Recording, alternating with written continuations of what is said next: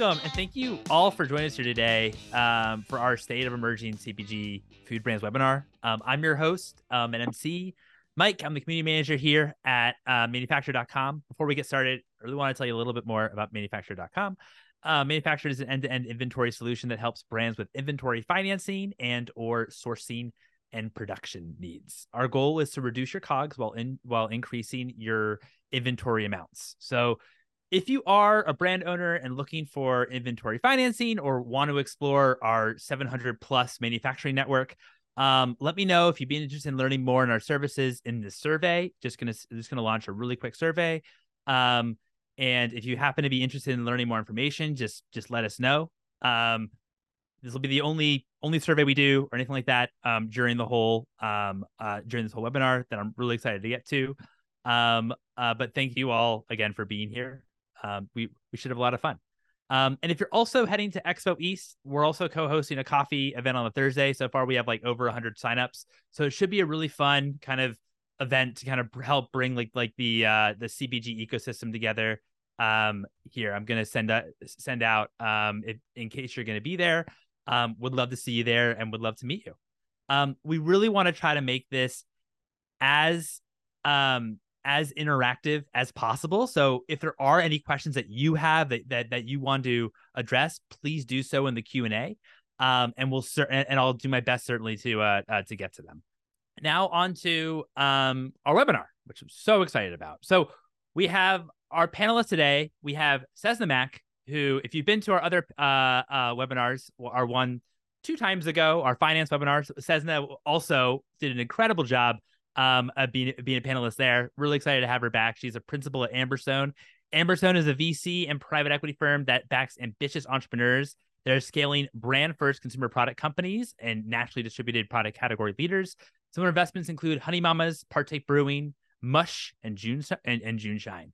Um, we have uh, Kristy Lewis, who is the founder of Quinn.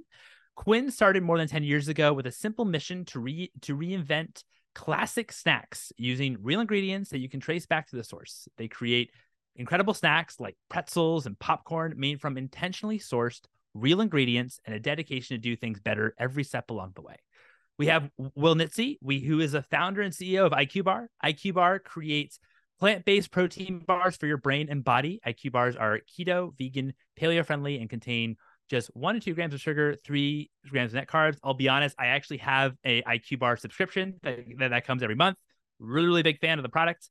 Um, and we also finally have um, Erica Bethe Levin, who is the founder and CEO of Globowl. Globowl produces chef uh, curated meals to give your baby the chance to experience the flavors of the world when they're most receptive to new flavors and textures. Six month plus, um, if your baby is six months or or um, or older, um, and lead and uh, to help lead them to a lifetime of adventurous eating. So, panelists, all of you, thank you so much for joining us. How are you all doing today? Thanks, Mike. Doing great. Good. Thank you for having us. Awesome. So, really excited to kind of get like a little bit of like a market update. How are how you're all doing, especially in this kind of market climate. Um, my first question here, um, and again, if you do have questions, please feel free to use like the Q and A part um, of this, and I'll certainly try to get to it. Um, but my first question for you all is, um, on the brand side of things, like has has inflation? Um, obviously we've seen um inflation increase this year um uh, uh quite a bit.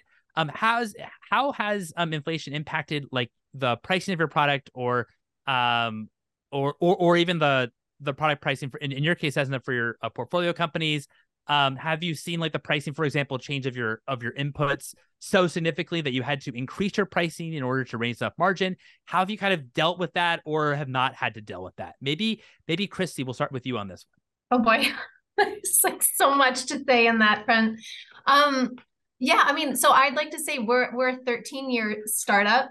And so um, I think the the landscape has really changed since I started this in 2010.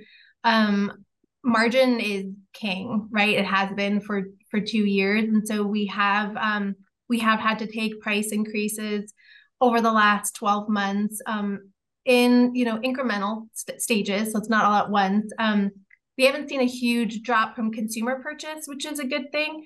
Um, but it's always terrifying, right? Because you just you have to take it to survive. At the same time, you don't want to put yourself over a threshold where consumers can't afford your product anymore. Um, so knock on wood, we haven't seen anything there yet. Um, we've seen a lot of labor increase um, in our manufacturing plants, so that that's been hurting.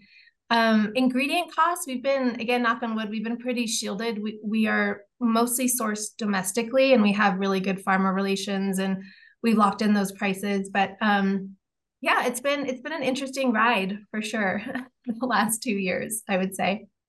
Appreciate that uh, Kristy. How about um how about you, Will? What have you have you had to raise prices or or kind of deal with um rising costs of of of um of your import your inputs or or on the labor side or in, in the manufacturing for IQBAR? We never did raise prices. We definitely I mean 2021 was gnarly for sure.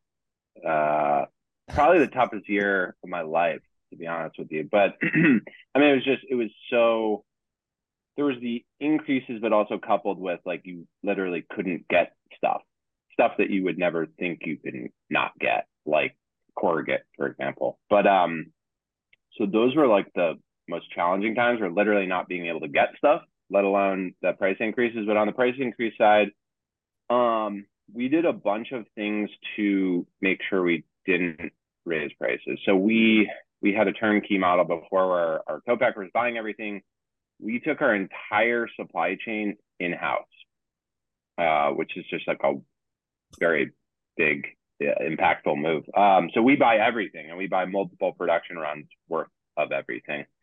Um, and so we watch every single input and commodity like incredibly closely and bid out everything uh, as judiciously as we can. So we ended up changing a, a number of suppliers. We ended up um, going back to the, the, negotiating table with the number of suppliers, we um, jacked up our volume, which which helped a lot. Um, so we did like ten different things at the net net. We actually reduced our cogs. It was very painful to do that and required an insane amount of work and retooling how we run our supply chain. But by the way, in tandem, we did the same thing on the fulfillment side. So we we were using we had a 3PL model and we did exact same thing on fulfillment. Took that all of that in house too, because uh, fulfillment was getting kind of insanely expensive too. So no, uh, we didn't, but we had to basically re-engineer our business to to to do that. Wow, that's um, that's unbelievable. Um, just just going from you know using co-mans and using um and you and you know doing three PLs and then having to actually um, going and, and you producing your own product. I mean, then it's like well, so it's... we don't produce our own product. We oh, you don't? Okay. The, we took the supply chain side, um, and then you know committed to producing more units per SKU with with our co-packer to to make sure okay. labor increases didn't kill us. And there's just a series of things we do. That's basically the only thing we don't do is the literal manufacturing of it. Okay, got it, got it. Um, and and Erica, how about you? So as a new company, you know, no one actually has seen the difference in any pricing. Um, so we were able, like the, the good news is that we were able to um, you know, do all this kind of behind the scenes. But honestly, it wouldn't have changed our pricing anyway. We use our co-man um we manufacture out of Rhode Island and they have ordering power and kind of economies of, sta- of scale. So um, we were able to take advantage of um, kind of the suppliers that they're already using, all local. They've built up great relationships, Kristy, just like you said, over the years. Um, so we we weren't as impacted um, as I was expecting. Um, and in fact, it's it's strange. Um, during COVID, the jars that we're using for the food um, were extremely difficult to, to find. Um, and so we were using a very expensive kind of square jar. And that price has actually gone down now. We've switched the shape of the jar, but we were actually able to get it for a little less expensive. So some things have actually gone down um, over the last couple of years in terms of the glass uh, that we use, uh, more of the supply side, and then the ingredients for to really ha- have maintained mostly. Um, so it hasn't impacted us as much as one might expect. Got it. So it, I mean, it seems from this, um, so far at least, that um, it obviously with like the supply chain crunch that kind of happened over the last two years, the fact that now that's come, that's kind of um, we, have kind of come out of that um, regards to maybe shipping uh, shipping costs have sh- and um and different kind of ingredients now um on the commodity side that maybe has has stabled as well um so it hasn't maybe had as drastic of an impact it seems as what it did like the past couple years when it comes to price increases. I don't know, Cessna, uh, if, if, if, if you have any thoughts around this too, and in, in relation to your uh, portfolio companies.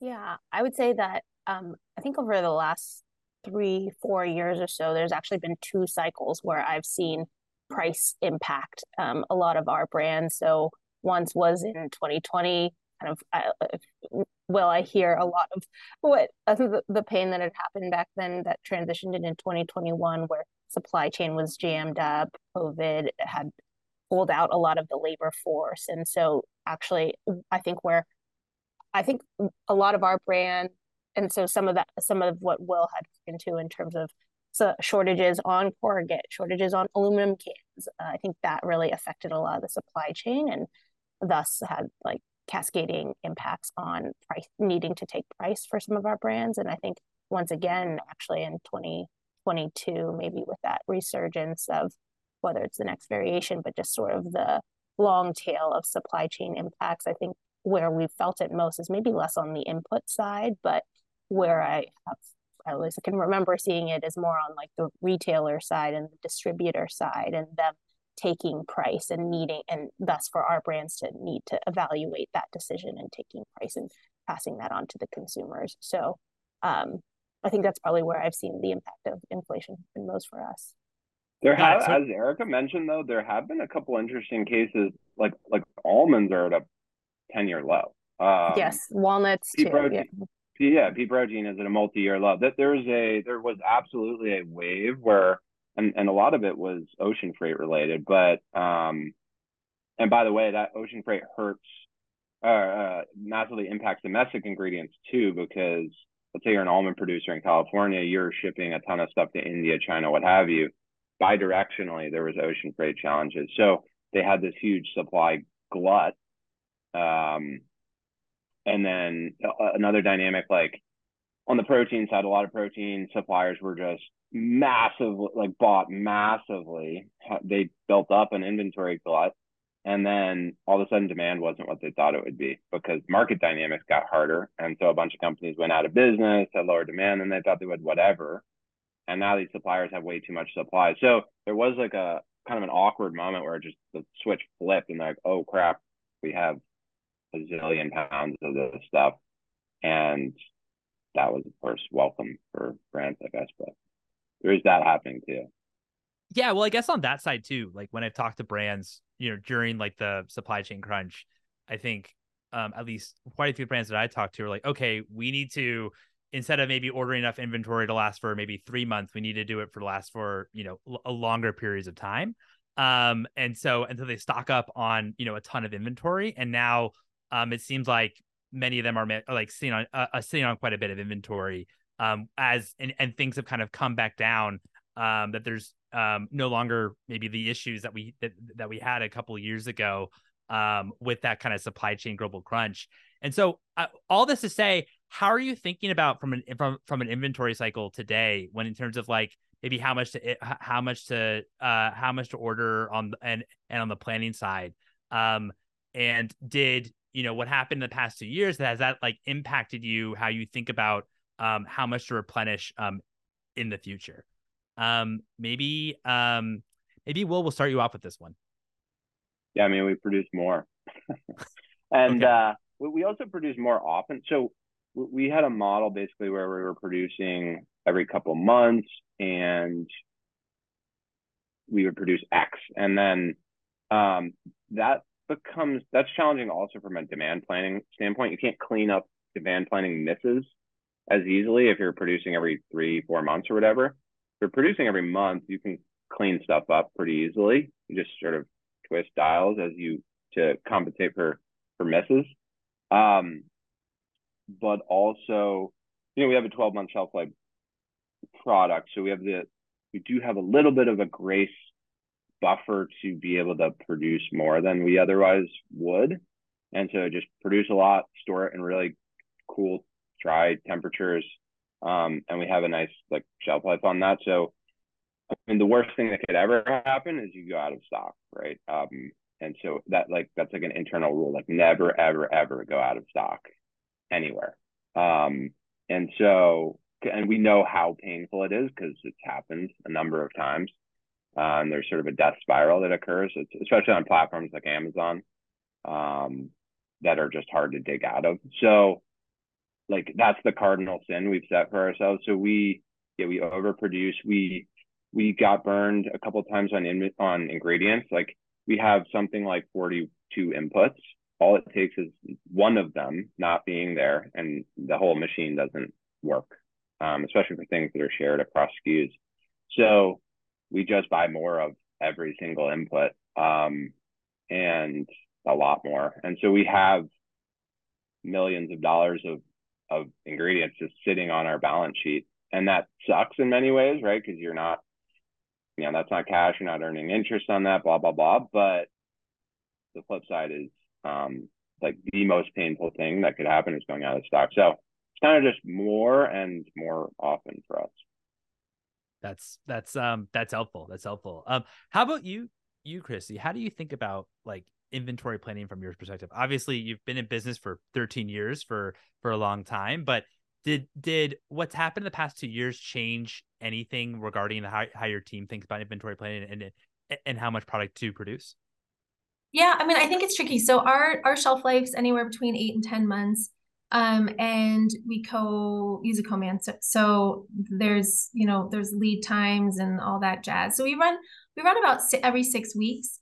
Um, we like to keep like about six to eight weeks of inventory on hand. Um, there were points where we were getting down to you know four weeks of inventory, like pre you know COVID. Um, now you know we're we're leaning more towards like eight weeks. Um, I think we're still in that growth phase with some of our products. So we want to make sure that we can deliver on time. We don't have any out of stocks at like Walmart, for example, or Whole Foods. Um, but we definitely we've we definitely been out of stock. It's not pretty. we manage through it. I mean, shit happens, so you know it's gonna happen at some point. Um, but uh, I think just it's it's really more about like making sure that our suppliers have the ingredients that's all I kind of care about. As long as they have the ingredients for us, then we know that we're somewhat protected. Uh, it's getting ahead of that planning, like being proactive versus reactive. But um, again, it's it's working pretty pretty well so far. Ask me tomorrow. I might have a story for you. no, that's well. I mean, you've obviously been in business for 13 years, so it must be working, you know, pretty uh, uh pretty well. Yeah. Nothing phases me now, so. How about you, Erica? I know that you're uh, you're a young company, but but how do you think about in terms of how much inventory to, uh, uh, to order, produce, and and what have you? I mean, we literally just sent out our first shipment two weeks ago. So congrats. That's yeah, awesome. thank you. Um, we're we're selling on both the consumer side directly and we'll be launching on Amazon and then also um, through retail. So I think honestly, some of these numbers have to start coming back. We'll be in quite a few retailers um, coming up, but um, Kristy, like you were mentioning, shelf life, you know, we're a shelf stable product. Um, we don't actually use any preservatives to get it that way, but we are a shelf stable product um, for for two years. So even if we kind of do a bigger run, it's it's okay for the most part. Um, if we don't sell out within two years, I'd be very upset. Um, but honestly, you know, we really have to see some of these numbers coming in. Initially, we just did a small run um, based on pre-orders on the site, purchase orders that we had from grocers, and we also ran a successful Kickstarter campaign. So I knew exactly how many we needed for all of that. I took into account some sampling I wanted to be able to do and get some of these samples out to buyers, um, you know, and then some VIP influencer type marketing that we wanted to do to to build buzz. So that's how we determined the first one. Um, the second one, we are we're actually doing next week. Um, and we're doing it's four times bigger than the first one. Um, and that's just kind of based on some of the new purchase orders we've got from retailers and the ability to have some on hand, you know, as the D2C orders come in. Um, but I will report back if you'll have me again uh, once we start seeing some uh, movement and uh, some numbers. I appreciate that. Thanks for sharing. That's awesome. Um, how about you, Cessna, with your portfolio companies? Has that kind of changed in terms of how much inventory to um, uh, to order and replenish, um, or or overall, how do you think about this question? Yeah, I think uh, something that we kind of think through a lot, especially as our brands are both retail focused and we have brands on ecom as well. Watching, understanding what the seasonality is, and making sure that's built in. I can tell you that all all brands have their own personal way of demand planning. There are lots of great partners to assist, but it's so real time. And especially at this stage, there's like not a perfect way because you have to move way too quickly to be able to predict anything so regularly. Um, and you know, even for an, an older startup, I'm sure that there are always kinks and um, the market changes. But um, yeah, if people have more tools and resources that they've loved, I've come across a number of partners, but it's still so custom to each team. And so I think I really love um, what Kristy said about I mean, you have to do this across so many functions, but being as proactive as you can rather than reactive is just like the always the goal. And obviously, there's always something that's going to happen, so you need to be reactive. But this is this is one of the areas where you know same similar things I've seen weeks on hand fluctuate a lot as our as our teams whether they're managing cash, whether they're managing like disruptions in their supply chain, et cetera. And so, um, but it is something that we work closely with our teams on as well. Cool. Thanks for thanks for and yes, I mean certainly it all is kind of a case by case basis depending on where you are. I really like what you said, Kristy, about making sure that we never run out of our inputs. Um, you can kind of live. You, that's the um, one thing that to make sure that you always have your inputs, so so, so then you always can produce if you need to, um, or when you need to produce. Um, how how also are you all thinking um about kind of today's market as you know? There's a lot of chatter and a lot of kind of um uh, things that are said about how um, um, brands should focus about profitability and capital efficiency in today's market.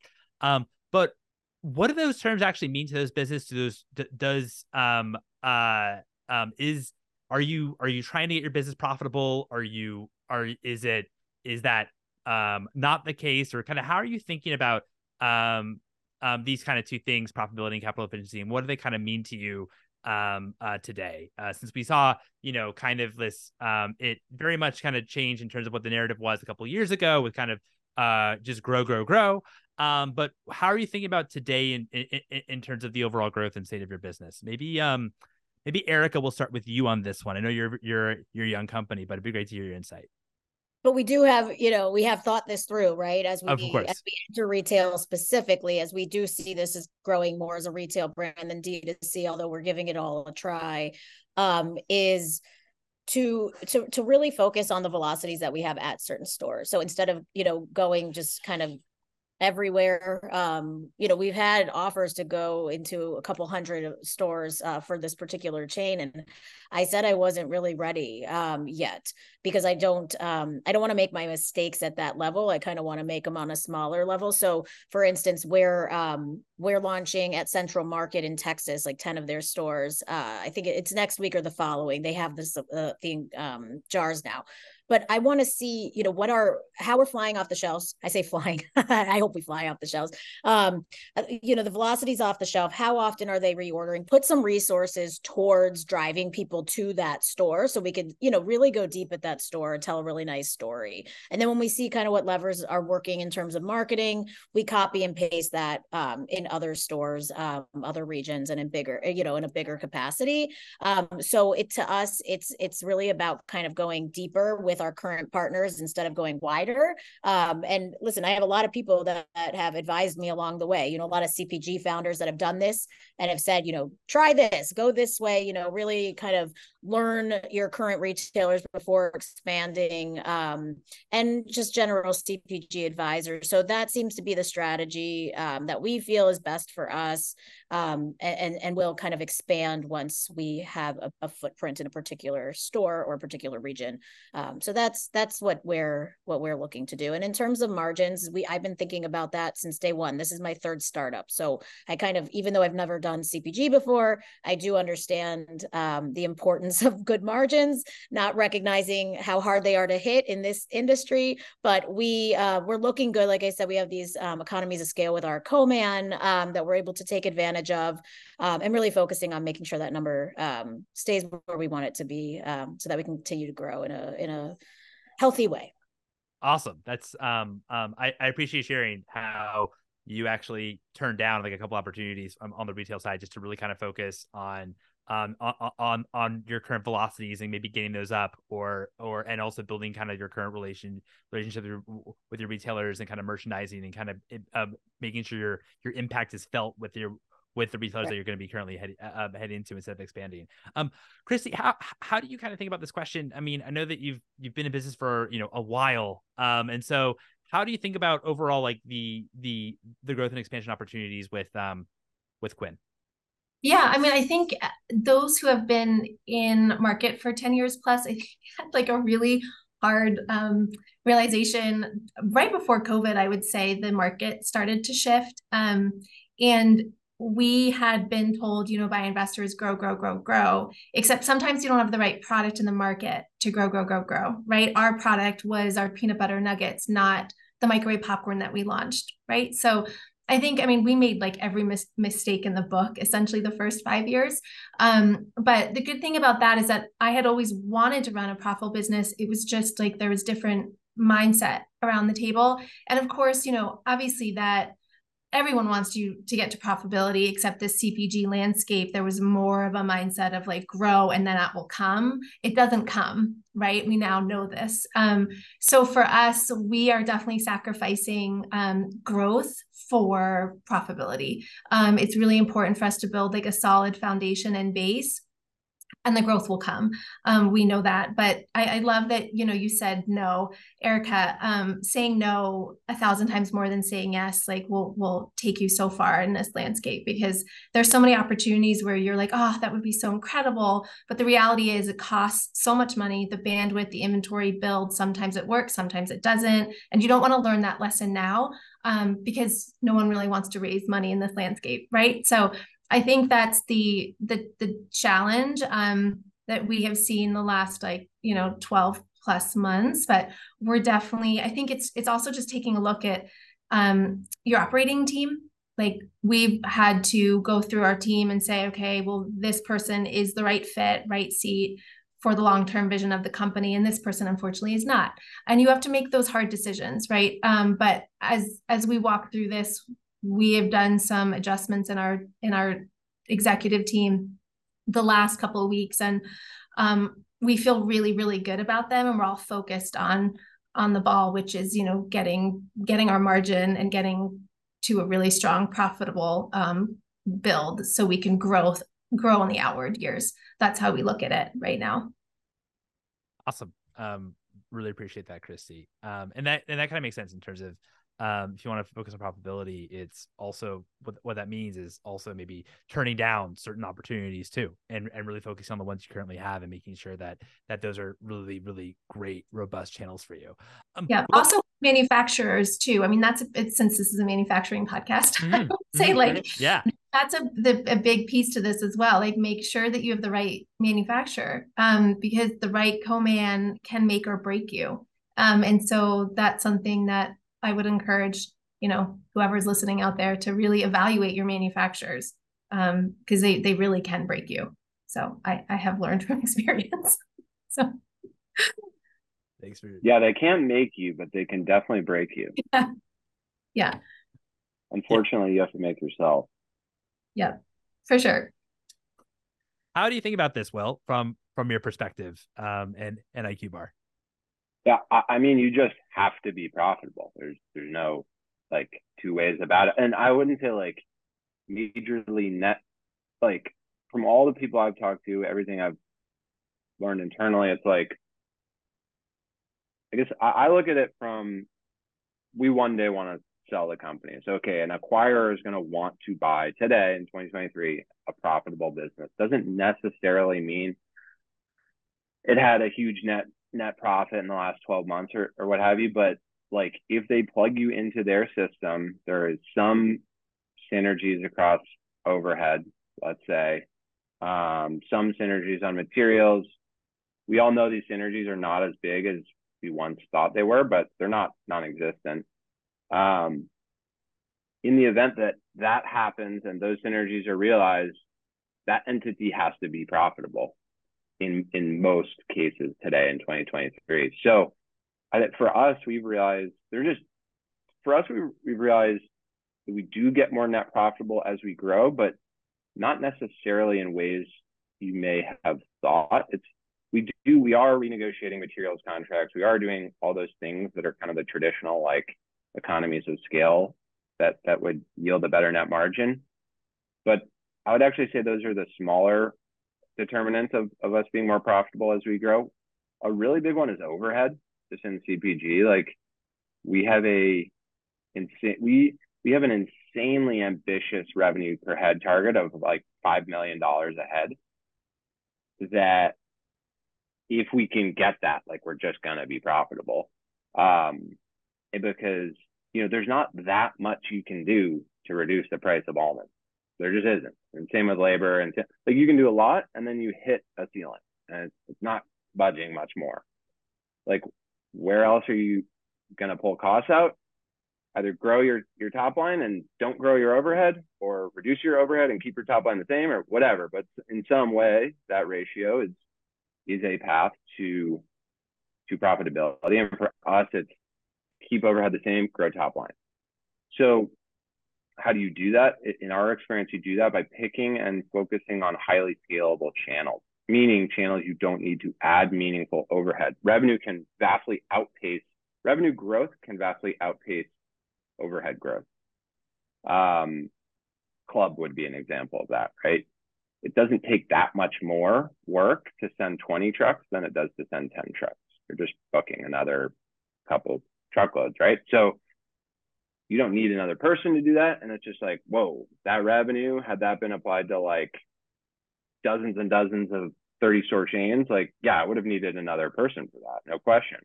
And I just don't over here. So certain like channel selection and, and focus for us, we've realized is incredibly important. Another a digital example would be Amazon, right? You can triple your Amazon business and hire no new people. So that's just helpful from a top line to overhead ratio. Um, then there's like a, a, whole host of other things, right? Average order value, which is both a brick and mortar and a digital concept. You know, average order value at Costco is higher than the average order value at Rite Aid. It just is. Um, so same with same with digital on on your website, you know, D2C or Amazon. Um, there are just a number of things you can do to increase average order value as well as lifetime value. But like for us, it's rolling out new product lines. So now we can bundle. You're just not. You can only eat so many bars in a day, but you can eat bars and then consume hydration products and consume coffee products. Cool. Like if we roll out B and C, like average order value goes up. You can roll out new product lines that where the incremental new product line has a higher gross margin than the sub than, than the previous one. So your blended gross margin goes up as you expand your product offerings. It's another way to, to increase net profitability. So we, we're like looking at it, looking at all these things, trying to do all of them um, at the same time. Uh, and still, it is insanely hard to get there. But this is our first profitable year after five years in. So now it's just like, all right, how do we chart a path to something meaningful, 10% EBITDA, call it. And um, I think it's just like doubling and tripling down on all those those things for us. Yeah, I mean those are great points. Um, in terms of you know thinking and focusing, um, um, what you can actually control versus what or and and what cost you actually can't control. At, at some point, like you're not gonna be able to control like like the cost of your inputs. At some point, you're not gonna be able to control your costs in terms of um, there's always you know a small pound. Uh, uh, there's always you know the, the minimum that you um have to achieve in terms of you, you can only go so much on the margin side, right? Um, and so what are kind of other ways that you can think about costs? Um, really like your, your example when it comes to overhead and it comes to hiring. Also think about, okay, when we go into a new sales channel, what does it actually mean uh, from, from an overhead perspective um, that we would need to do? Um, um, and so is it worthwhile to actually go into there or, or, or not go into that channel? Um, Cessna, how are you thinking about uh, uh, about this from, from from your perspective with with your portfolio companies? And has this market at all changed how you how you thought about um, how you and also Amberstone thinks about investing um, in terms of brands that you actually might find find interesting? I resonate so much with everything that's been shared so far. And for Amberstone, just a little more context, we typically lead C- Series A and later stage investments. So by the time we might serve as an investor, brands have been in market, they've had some time to identify product market fit, um, and so and enough data behind that as well. So I think you know, we are we have invested and we do invest in companies that aren't necessarily profitable at the time at which we invest. But I think for us, capital efficiency, understanding margin profile are two of our core pillars and working not only in evaluating brands and investments, but in partnering with them to kind of chart the path forward to accomplish their vision and hopefully a great outcome. Um, so in terms of, I mean, I, I just really resonate so much with what's just been shared, but um, you know, with just to reflect a little on what Kristy was sharing about the market a couple of years ago, I think I've thought about this a lot, having been um, in in the CPG space, but I think for a while, especially with the rise of plant based and a lot of amazing, incredible food tech companies, there was a lot of conflation on how those brands can grow. And ultimately, at the end of the day, if you're producing food, that's physical product. Oftentimes it's perishable at a certain point. There's inventory to be moved. It doesn't scale the same way a tech company does. And I think that, you know, that um, that acknowledgement of that took a long time and uh, had been really painful to a lot of founders teams that had kind of gotten in with those tailwinds, building incredible companies, but kind of getting caught up with these um, growth expectations that didn't necessarily make sense, nor really supported the focus on making sure um, they that founders had that time to build really like strong and sustainable businesses because ultimately when you start something you're going to throw a lot of spaghetti at the wall and you're still learning what sticks and i think that's the value of potentially bringing on capital early on but um, i think i've said this several times maybe even on the last time i was featured here but my parents are refugees from the vietnam war. We very much grew up in a household where like cash is king and credit is a myth and like don't take anything from anyone because you want to be able to control your own destiny and i think i anchor to that a lot and why i appreciate kind of the stage that that we invest in is that there's been some time so we can have those real conversations based on like historic um, um, like the historic trends of the companies. And so um, there's room to understand like well what are gross what are gross margins today? And we actually look at it also on a fully loaded basis as well. And i would say what i've seen over the last couple of years is a lot of institutional investors looking deeper not only at gross margin but at um, what I'll call fully loaded gross margin, which for us includes understanding shipping and fulfillment, especially as channels have diversified more for food and beverage companies. And then now, even so, down to contribution margin that incorporates a lot of the variable um, costs that come with getting your product to your end consumer. And I actually think that this is a really healthy um, and it's a lot deeper and it's a lot harder to see when you're at the earlier stages but as you continue to grow um, having that line of sight onto you don't necessarily you're not necessarily profitable right off the bat but what are the milestones? What are the benchmarks that you're like working towards in order to understand that path towards profitability? Because as will said if your end goal ultimately is to ed- exit to strategics strategics have also become a lot more conservative in how they've been approaching potential acquisitions. I think you know it's it's been a bit of a flux as well, but um, they I think have learned to a large extent that they're not necessarily equipped to support emer- young emerging brands. So I think they are increasingly looking for to understand can this brand stand alone and work independently as a business unit, um, and then whatever synergies we have on top of that, that's the upside. And and like Will said, like it's going to be much lower than anyone hopes but um ultimately for us for in terms of profitability i think like i think for founders the most powerful position you can be in and i would say like even in this fundraising environment is how like how close are you to profitability? The closer you are the more in control i feel you or the more power you have to kind of control that destiny to navigate like do you want to put the pedal to the metal on investing in a certain channel or a new product launch or a certain opportunity. Um, and those are a lot of the conversations that we are working with on our brand and as like a board agree on like is this the right investment to or like how close do we need to get to demonstrating profitability versus how meaningful is this initiative whether it's a new channel all of what i just shared um, to invest in in order to determine like have we achieved have we understood the playbook for this channel, etc.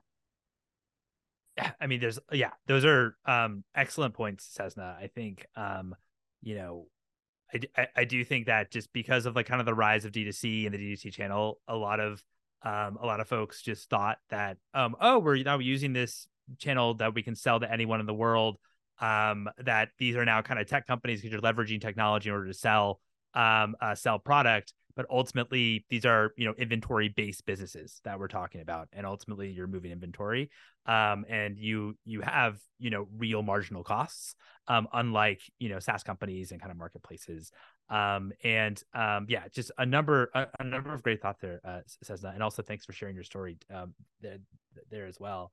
Um, speaking of you know kind of the fundraising climate and as well as just overall financing your business how are you all thinking about when to use kind of debt in order to finance and grow your business or, or versus when to use equity. Um, maybe um, Erica, we can, we can start with you with you on this one. Yeah, I'm in the throes of this. Well, not so much. I will go back. Sorry, let me regress. Um, we raised angel money um just when it was in the idea stage right? And that helped us get through recipe development um finding a co-man branding you know starting to kind of get the word out. Um and we're in a position now um that we have some revenue right? Even though we just launched two weeks ago we did do pre-orders and stuff. So at this stage of the game we're kind of um having that exact conversation with ourselves.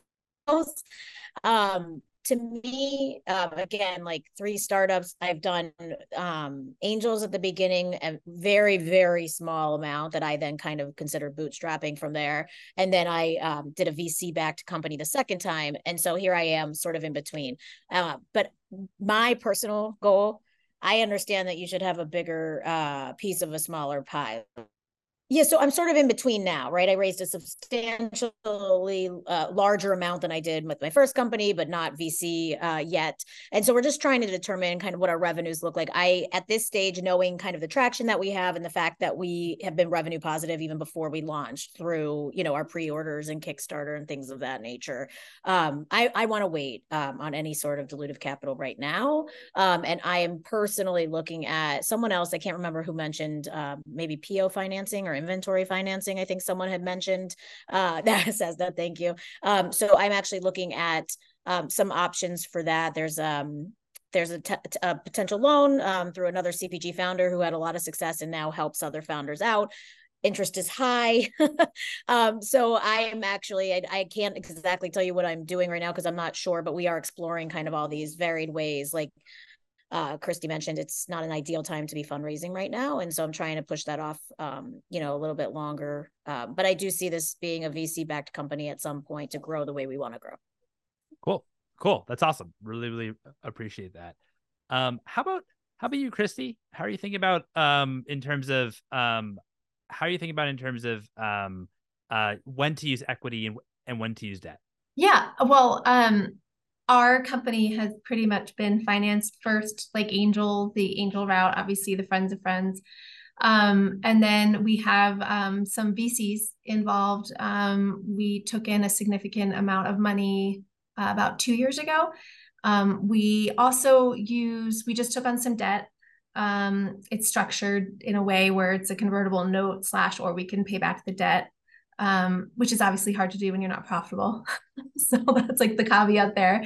Um, I would say that um, we are working with um, and looking into some other, you know, uh, term-based kind of loans, right? We have um, we have some other things in the works, but I think you can kind of piece it together. There's there's a time and a place for everything, also, um, right? I mean, 13 years ago we did it differently than we're doing it now. Um, i think about it differently um, clearly. And then you know here on out i'm thinking about it differently as well. I also think it's really important to make sure that as we're speaking about you know equity and and debt is you know equity is tied to, it's like a marriage right? You have to really make sure that you have the right people around the seat because oftentimes they have board seats right?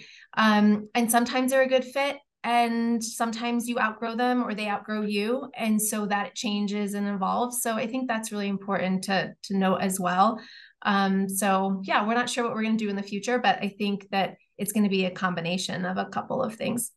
Cool. No, that's um, that's that's a really great point um, too about equity. It's not just um, you're not just only giving up like a percentage of your company, but you're also um, it's also maybe another voice in your company as well um, mm-hmm. that has to be taken seriously. So um, it definitely is um, is has to be you know it's, it's make sure you're aligned. Yeah that your your goals are aligned because and and as a founder your goals and your alignment will change right? You might want something um much more differently than now than when you started or vice versa. Like it just it you know you evolve as a human being so you change um they do too so it's it's just important to recognize that and make sure they're they're structured in a way where you could potentially you know move on from them totally totally well, how do you think about this in terms of in terms of growing your your business with financing, but whether it's equity or debt? Yeah, I mean, money is money, and all money has a cost, and that cost fluctuates, right? So being married to any one source of money, whether that be debt, you know, diluted financing or PO financing, PO factoring, whatever, is silly because some years it's great to use, you raise debt, and some years it's terrible to raise debt. Some years it's, you know, in 2021 it was a great time to raise equity because inflate, you know, valuations were so inflated. Like, well, now you should probably use raise equity if you can. Um, and so I, I think it just you have to look at it on an annual basis based on macro and micro dynamics and just say, okay, how much money do I need? And and where where should I aim to get that based on what's happening right now and where the business is at right now. Um, so we, I mean, we've used a combination. Like we we raised. If I could never raise from an institution, I, I wouldn't. I don't like, you know, I, I prefer dealing with people um, versus institutions. But so for the first two rounds we raised were all angels. Um, at some point you run out of enough enough, enough people who can write two hundred thousand dollar checks. There just aren't that many of those people. Uh, so you got to go to people with bigger pocketbooks. But um, I mean, for for for us also, just like as a general philosophy, which I know a lot of people have the opposite philosophy. Our philosophy is raise as little money as possible, more often. So we raise more times and less money each time, which is inherently a risky strategy because if something goes wrong, you're screwed. Uh, but if every but if things go right, you're not, and it's like the most dilution optimized way to do it. And so we just bet on ourselves and raise more often, which also sucks because you're raising money more often, right? You, you'd rather be running your business, but um, but we raise like almost every year. Um, and then I, I, last thing I would just say is like have the end outcome firmly emblazoned in your mind. So, do you want a small slice of a big pie? Do you want? I actually don't want a small slice of a big pie. I would like a, a large slice of a medium sized pie. That's that's what I want. Um, because I don't, I just don't want to run a massive company. It's not fun to me. I also don't want to run a small company. I want I want to run a medium sized company and exit that company. But that's just me, right? So everyone has different things they're working backwards from. So for me, it was always like, okay, own over 50% of a company, grow it to X in revenue, sell it for Y dollars. And in order to get all those outcomes, I'm gonna have to like do this, this, this, this, and this, and like chart it out and rough valuations and revenues tied to those valuations and and then of course doing it is uh, a whole other can of worms but um that's how i think of it. Appreciate that. Uh, appreciate that perspective. Um Cessna how do you think about this especially from you know on the equity side in terms of when to use equity versus when to use debt? Yeah um actually as a part of our investment we have for a number of our investments have helped to bring on debt providers as well to kind of ration down the need for equity, understanding like the impact to dilution and everything. And so um, I, I, there's, I think as well said, like money is money and all money costs, and it's sort of balancing that. It fluctuates with the market. Like right now, debt and interest rates are pretty high. And so while in the past, like generally debt is cheaper than equity, it is, it is more capital intensive in terms of like when you turn on interest rates can you really support that cash flow? Do you have the right team to help you manage it? Um, so in as as a as a whole i actually uh, i i think i can be supportive of both but again as it relates to equity obviously i shared some of my philosophy but for me equity is used when you're i think equity is most powerfully used when you know that it can go towards growth. You've established some level of base where you know product market fit. This is how this is like without anybody coming in without anybody like messing with my future this is what my business is and what it will be.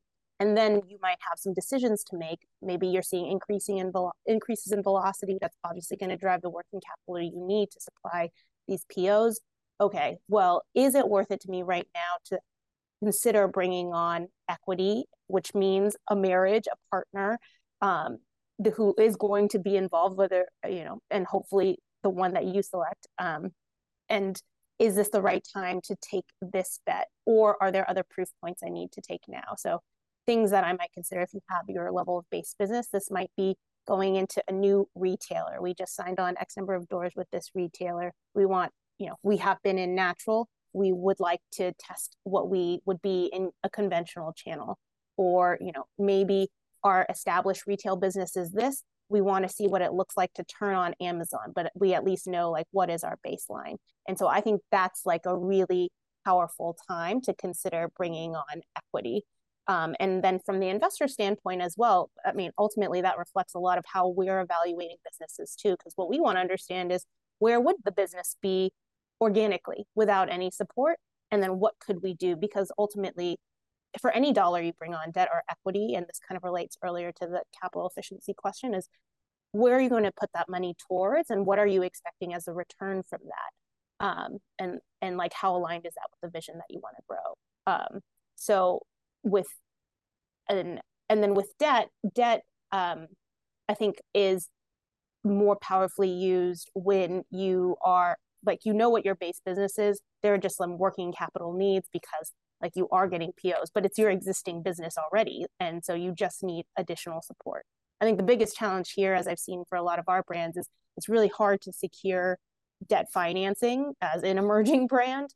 Um, and I would say that a lot of debt providers like this equity backstop. And so that's why a lot of times we're really supportive and actually can partner with a lot of great partners to help kind of open up even larger line, or more secure, or line with better terms. Um, I'm sure there's a lot more I could say about this, but I also agree with Kristy and like it's a marriage. I think that equity partners, I it for us, you know, we see every relationship as long term. Founders that we've backed in the past on a pre-fund basis are actually some of the investors in our fund today. So I think this is like a is a forever thing because we're all human. And I agree as well. Like as I think it's incredibly important to be set on your vision, your goal. Like, why did you even start out? Why does this mean anything to you? Because it's going to take a lot from you every day. Um, and yeah, I think just be knowing that, like, whatever your goals are, planting that, um, putting that stake in the ground because it will change, but at least you have some understanding of like, well, why is it changing? What are the core elements that, like, you know, maybe we've outgrown. Um, and you know, I think we actually spend a lot of time with our founders prior to investing. A lot of the founders that we've invested in, we've known for months, if not a year or two before we invest, and have been able to be partners throughout the journey, hopefully as helpful as we can in both directions, honestly, um, because it, you know, people are what make life. And so hopefully you want to bring the best people to your table as well. And Mike, yeah. can I add one thing as well? Go for it. Go I was just going to say something about um v- vcs let me know if i'm cutting out um with the vc marriage right? I i thought about this with um my my former business partner and vcs it is like a marriage right? You're legally bound financially bound but just remember and i don't know a better way to say this a marriage is based on love okay?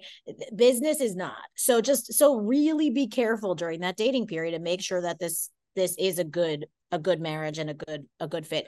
I would I just listened to how I built this with the Mary's Gone Crackers woman, the founder of Mary's Gone Crackers, and I thought it was a really interesting story, and a lot of it um, focused on her relationship with one uh, particular VC, which wasn't mentioned um, who it was. But anyway, it was an interesting um, story, and I, I, recommend listening to it too if you're going in that direction. Yeah, no, I appreciate these additions. That's um, that's great, and I also think too, just in terms of like tough times, like this is kind of like a uh, a, a tough time for founders, both on the equity side and the debt side, because you know on the equity side. Um, uh, uh, valuations kind of aren't what they used to be, or or or this is much more like an investor market um, than a, than a founder market. And then um, and then on the founder side, and also like a lot of like like kind of like the tech money has like gone away, which is probably a great thing to be honest with you. But um, but um, and then on the debt side, like debt is really expensive today too. So um, it's also like the the debt and equity question. Like this is also just a kind of a, a tough time on on both sides in terms of um, equity and debt. Um, but um, this has been this has been so much fun. Um, Kristy, Erica, Will, and Cessna, thank you all so much for your time. I really appreciate it. Yeah, thanks, thanks, Mike. Um, just quickly, the the Q and A questions coming in. If anyone wants to reach out on um, hiring, I've gone through the ringer with all of this, so um, you can find me on LinkedIn or however you want to find me. Um, but I'm happy to help anyone sitting on here who needs hiring help. Great, great, awesome appreciate that. Um, well, well, thank you all. Thank you all so much for attending. Um, really appreciate it. Uh, thank you, Manufactured, for producing this webinar. Um, this is kind of part of our, our webinar series where we're going through different kind of uh, categories and kind of um, understand what the what, what the current landscape uh, landscape is in this category. So last month we did beauty and personal care. This month we did food. Next month we're going to be doing apparel, which I'll I'll keep you all posted when that is. And then in December we're going to do one on beverage. So um, thank you all again so much for um, uh, for attending. This has been a lot of fun.